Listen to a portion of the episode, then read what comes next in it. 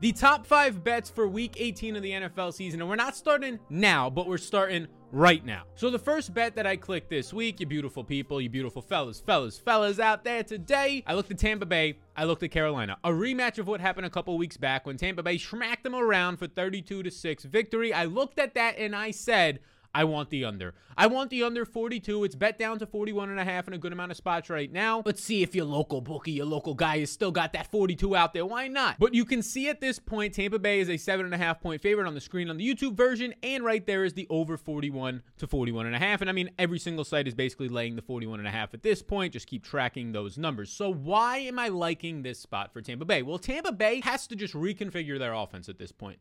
No Antonio Brown, no Chris Godwin. They lose their biggest zone beater in Chris Godwin. They lose their biggest take the top off of the defense, but can also dominate the most versatile receiver in Antonio Brown. They still have no Leonard Fournette, who is a check down artist, a zone beater. They have to reconfigure their offense, and no better time to do it in a game that matters that they're going to try and go out there and secure a higher seed because the longer they can get away from the Green Bay Packers in the postseason, the better. That is the boogeyman for this Tampa Bay team in terms of how they're set up. The Packers have the ability to play two high safeties. They have the ability to put up points on Will and a banged up defense and a just regressing defense of Tampa Bay this year in that pass rush. So, this is a situation where Tampa Bay wants to win. It's a situation where they're facing a team in Carolina that has nothing to play for, hasn't all season long, and looks absolutely terrible as they have been. I'm expecting Tampa Bay to load up here and start to use what is the best piece of their offense left. Tom Brady behind a solid offensive line. The offensive line, whether it's in the running game here with Ke'Shawn Vaughn and Le'Veon Bell, because Ronald Jones is also banged up now, or whether it's giving Tom Brady the time to find underneath routes to Tyler Johnson, to Rob Gronkowski. Mike Evans is going to be locked up for the most part by Stephon Gilmore. So what I think you see is the number two neutral pace team in Tampa Bay slow down a little bit here, start to play at a slower pace, and you already have a bottom 10 pace team in Carolina coming into this. I think you start to see less possessions, less efficiency on offense. I mean, Carolina this season has had no efficiency on offense. They rank 31st in defensive EPA, and now they face a Tampa Bay defense that ranks number 9th overall. You're looking at this from a standpoint of how they've scored points in general. They've only scored over 14 points, one in the last six weeks. Carolina only put up six against Tampa Bay a few weeks back. And then you also take into account the piece that Tampa Bay can also pull their starters. Although they want to win this game to increase and improve their seeding, they can just say, hey, we're up by 20 in the fourth quarter again, up by 15. Let's get Tom out of there. Let's get Mike out of there. He's our only healthy receiver. And I also don't think that Cyril Grayson, who has 11 career receptions so far this season, nine over the last two weeks, he bounced around to a bunch of different practice squads. I know he had the big touchdown catch for them last week. I don't think he's going to be a consistent piece of this offense moving forward. I don't think he's going to be somebody that you can say, yep, he's going to replace Anton. Oh, he'll replace. No, no, he's not going to replace these players. So I see them running the ball more, Tampa Bay. I don't see Carolina finding the success on offense that they have not had all season long since like week three. It's been a long season when they were like the best team in the NFL, right? So my first bet of the week is going to be the under 42, 41 and a half, depending on what you're getting it at.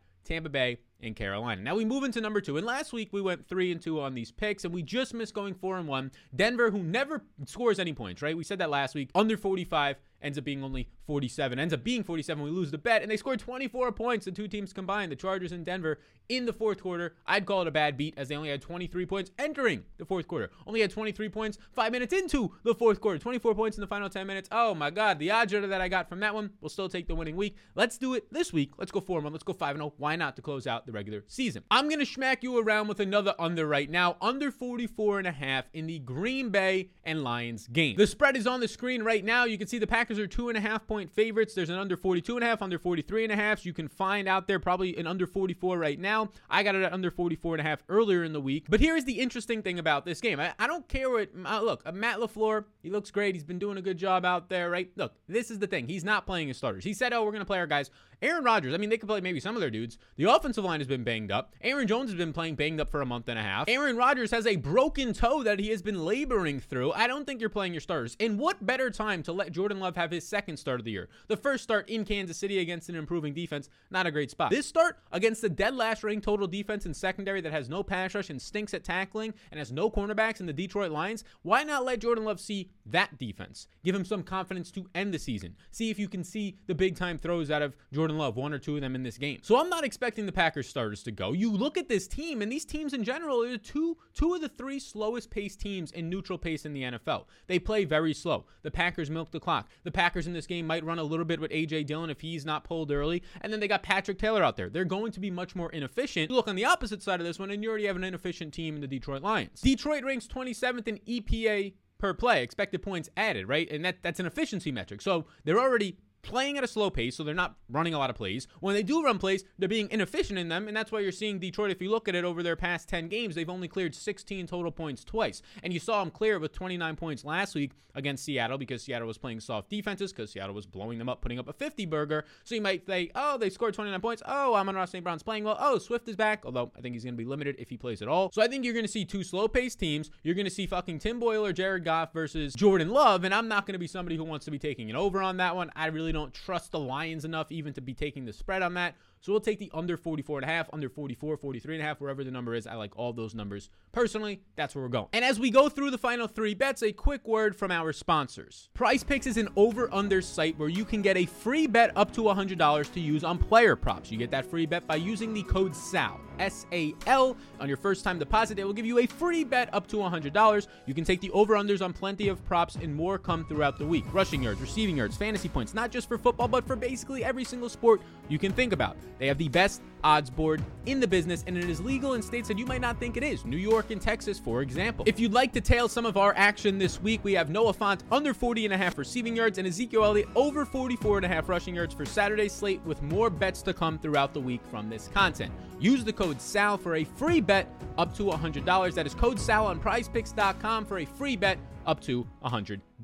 All right, so for the third bet of the week, let's tackle the first spread that we're looking at. And it's a matchup that we've already actually taken this spread once, I think at minus 17 earlier in the year, and we won on it. It is a division matchup to close out the year, like plenty of these are. The New York Jets versus the Buffalo Bills. The Bills are earlier in the season as a big spread. Some money was coming in on the Jets for that game, and the Bills end up going out there and getting a massive 45 to 17 victory. I'm expecting them to double it up here. The Bills can't get the one seed, but they can at least improve to get some more home field advantage in the postseason. You have the Jets coming off of their potential Super Bowl, which ended in a loss, right? The Jets, they face in Tom Brady, their former division rival. They're going to beat him. They're going to do it. And they run a fourth and two QB sneak, a miscommunication leads to getting beat in the final 30 seconds by Tom Brady, rips the souls out of Jets fans yet again, right? Right, right there, the heart right out of them. Now you get the Bills coming off of what they've just been doing is fantastic. They're starting to actually establish a running game. Devin Singletary looks decent, which is making the defenses that they're facing have to bring an extra safety sometimes, not all the time, but an extra safety down into the box, meaning bada bing, bada bang, deep plays, middle of the field stuff, laser throws for Josh Allen are hitting at a higher clip. So as of right now, I am taking the Bills at minus 16 and a half. Get it on DraftKings, FanDuel, BetMGM, PointsBet. It's all the same spread right now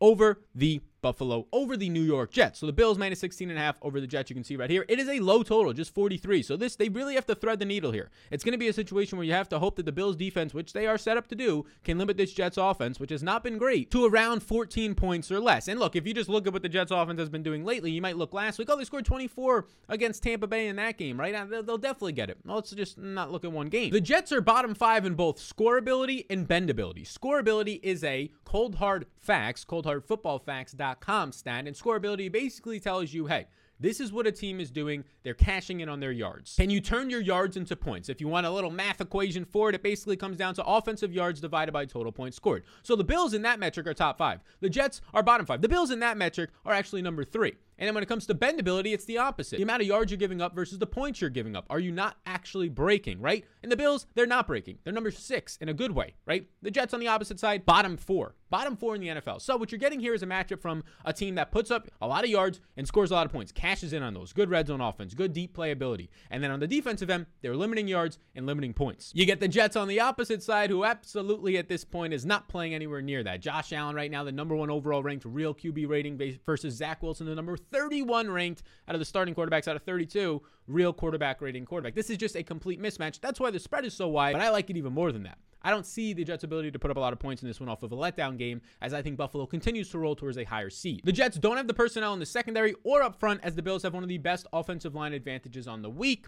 Take the Bills minus 16 and a half. We got two bets left, and we're going to hit you with a couple of more divisional matchups. The first one is a rematch, a divisional matchup, of course. You're going to get the San Francisco 49ers and the Rams. Now, I'm really tempted to take the 49ers here. And earlier in the week, they were plus five and a half. I didn't pull the trigger on it. Now they're bet down a little bit, so it doesn't look as good, but I do like the under in this game. I'm taking the under 44 and a half on the Rams versus the 49ers. It's available in multiple places right now. As you see, the 49ers right now are plus four and a half. Earlier in the week, it was plus five and a half, plus six. It's opened at plus six. I don't want the plus four and a half now that I missed out on that number, but I will take the number at where it opened at total wise, so we haven't moved anything there at 44 and a half, what you're getting here is the Rams earlier in the year just destroying this team. It was Thursday Night Football, I believe, 31 to 10, and they ended up knocking the socks off of the Rams, or the 49ers knocked the socks off of those Rams. And now the Rams want to be somewhat of a different team. Like if Stafford stops throwing pick sixes and they don't have to play from behind, they want to go power running game. Even if Henderson is able to return, which I don't think he will this week, they want Sony Michel to run the ball. Sony Michel in five straight games has 18 or more attempts in all those games, and he's averaging over 21 attempts per game on the ground. They want to play play action passing. They want Stafford to only throw 30 35 times in a game. That's where they feel best without Robert Woods right now, with other pieces of their offensive line banged up and worse. The Rams, who once ranked 30th in the NFL in running plays per game, after these past two to three games, they now rank 25th, right? It's slowly coming up. If you played another couple games, they probably rank in the top half of the league in running. They want to get back to that type of a format. So that's going to slow the pace of the game down for a team that is normally a fast paced team. You already have a slower paced team in the San Francisco 49ers coming in here, and we know the way that they want to play. And Trey Lance might be getting another start, so a little bit more mobility there. They want to be able to run the ball. Elijah Mitchell, and that's what they did against the Rams the first time. Elijah Mitchell has 20 plus attempts in four straight games. When he played the Rams earlier this year, he had 27 attempts. He was inefficient because the Rams defense ranks number one in run defense, and they are a solid tackling unit, but they still wanted to be able to run the ball. In that matchup against the Rams earlier in the year, where they only ended up allowing 10 points, since then their defense has actually gotten even healthier, right? They got an even healthier in the secondary and more so up front. Their defense at this point ranks number five in pass rush. Nick Bosa has been playing very underrated at this point, and number seven in run stop. So you get two teams that are pretty solid at generating pressure, solid at tackling, and solid at stopping the run. And both of those teams want to be able to run the ball. So you're just going to be getting head on speed here. And I think what you're going to see is a lot of three and four yard carries, a lot of inefficiencies, but the chains will be moving. The clock will be ticking. The possessions will be shortened, and the unders, I think, hit here. So San Francisco versus the Rams, under 44 and a half. And yeah, I am taking a lot of unders because some of these teams might start pulling their starters. San Francisco, by the way, has to win this game. As an underdog, they have to win this game, right? If they if they lose this game and the Saints win, they're out of the playoffs. If they win this game, they're in, right? It's set. So they have a little bit of motivation as well in this one if you're thinking about taking a side. So now with that said, let's talk about our fifth and final bet. And it was going to be the Ravens. The Ravens before Monday Night Football kicked off. I took personally the Ravens minus three and a half versus Pittsburgh. Now that is up to minus five because even though Pittsburgh won, they looked terrible, as bad as possible. His t- three yards per attempt for Big Ben is just absolutely brutal for throwing 50 times in a game. But now that number is all the way out to minus five, so it's not as much of something that I want to touch or recommend as the line is totally moved. So we'll go to another one here, and I'm going to go to New England and Miami, and I'm taking New England minus six and a half versus Miami. You can see that spread on the screen now. It's about a 40 over under, another really low total here. New England is minus six and a half. And here's the thing my gut is telling me to take New England minus 6.5. My brain and thinking about past situations is saying this is the perfect Miami Dolphins spot. Miami won 17 16 earlier in the year. Totally different team since then in September. Totally different uh, quarterback in Mac Jones and defense in the New England Patriots, though. But you have New England coming off of a massive win, 50 to 10, put up a 50 burger, and Miami coming off of their first loss in a while and looking terrible, getting blown out by Tennessee. So your gut says, oh, you're getting maybe an extra point or two here because of what happened last week.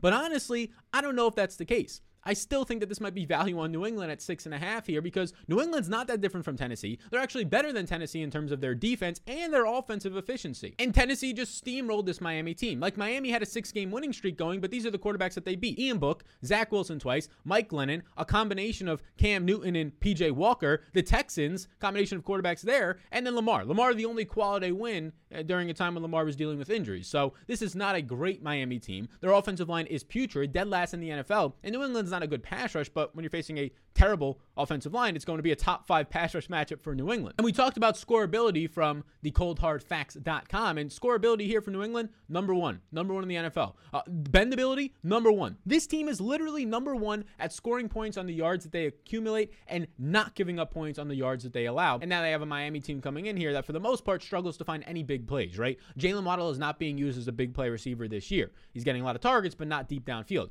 DeVante Parker is struggling to stay healthy, and Mike Gesicki with Parker back is not being used out wide as much. The big plays are just not as much there. So I feel more confident in the fact that if New England gets up in this game, and they're up by a couple of scores, you're not going to see a march back similar to last week what the Texans couldn't do and the Jacksonville Jaguars couldn't do in games where they got behind. And I would say that Miami's offense is not as bad as those offenses, but in terms of having to play from behind and putting up points quickly, this last month, month and a half, they haven't had that recipe. So yeah, I think New England minus six and a half here. Again, it's the gut call almost, right? It's believing in Bill, Belichick in the final game of the year. They have an ability to get the one seed. They have a top five pass blocking and run blocking matchup this week. Miami ranks 24th, bottom 10 in the NFL in EPA per play on offense. New England top five. Like the matchups all look great here.